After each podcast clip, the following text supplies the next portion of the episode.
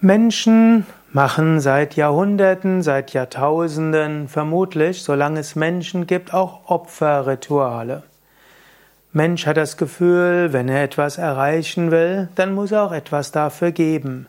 Und wenn ihm etwas geschenkt worden ist, dann will er etwas zurückgeben.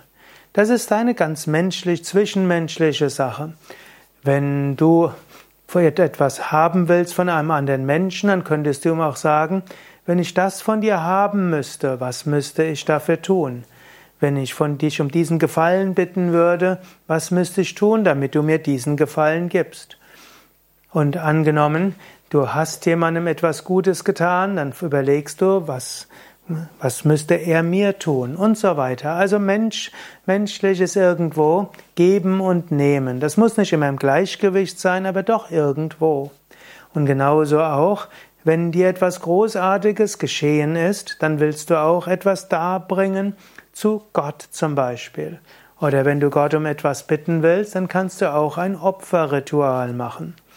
Oder wenn du auf der spirituellen Ebene fortschreiten willst, dann bist du auch bereit, etwas zu opfern.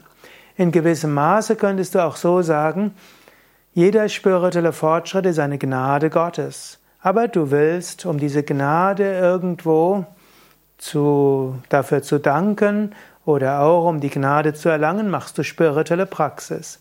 Auf gewisse Weise könntest du sagen, Meditation, Asanas und Pranayama sind wie Opferrituale mit der Bitte, dass Gott dir helfen möge, die Gottverwirklichung zu erreichen. Aber es gibt auch Opferrituale im engeren Sinne.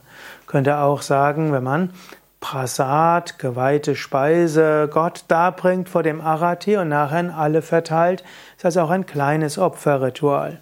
Opferrituale im engeren Sinne haben oft etwas mit Feuer zu tun, Feuerrituale.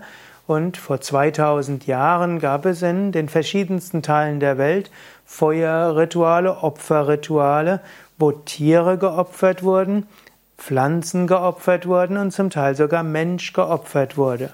Man findet es im Alten Testament, dass dort hm, Ziegen geopfert wurden, Schafe geopfert wurden und an einer Stelle war sogar Abraham bereit, seinen eigenen Sohn zu opfern. Gott hat ihn dann davon abgehalten.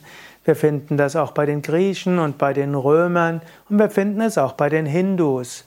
In den Veden werden auch Tieropferrituale beschrieben und bis Anfang des 20. Jahrhunderts gab es sogar bei Kali-Verehrern Menschenopfer.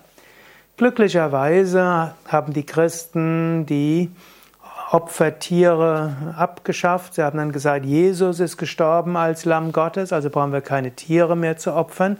Und auch nach dem ersten Jahrhundert nach Christus haben auch die Juden aufgehört, Tiere zu opfern und letztlich schon seit dem 8. Jahrhundert vor Christus sind im Hinduismus Tieropfer schrittweise aus der Mode gekommen.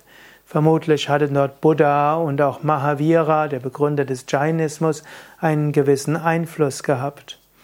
In diesem Sinne Opferrituale heute, in, insbesondere im Hinduismus, sind jetzt Rituale, wo Feuer da entzündet wird, wo man Agni anruft, den Feuergott angibt, anruft und wo man dann eher pflanzliche Stoffe ins Feuer gibt, zum Beispiel Kokosnussfett oder auch äh, Holz oder bestimmte Gewürze, Samen und so weiter.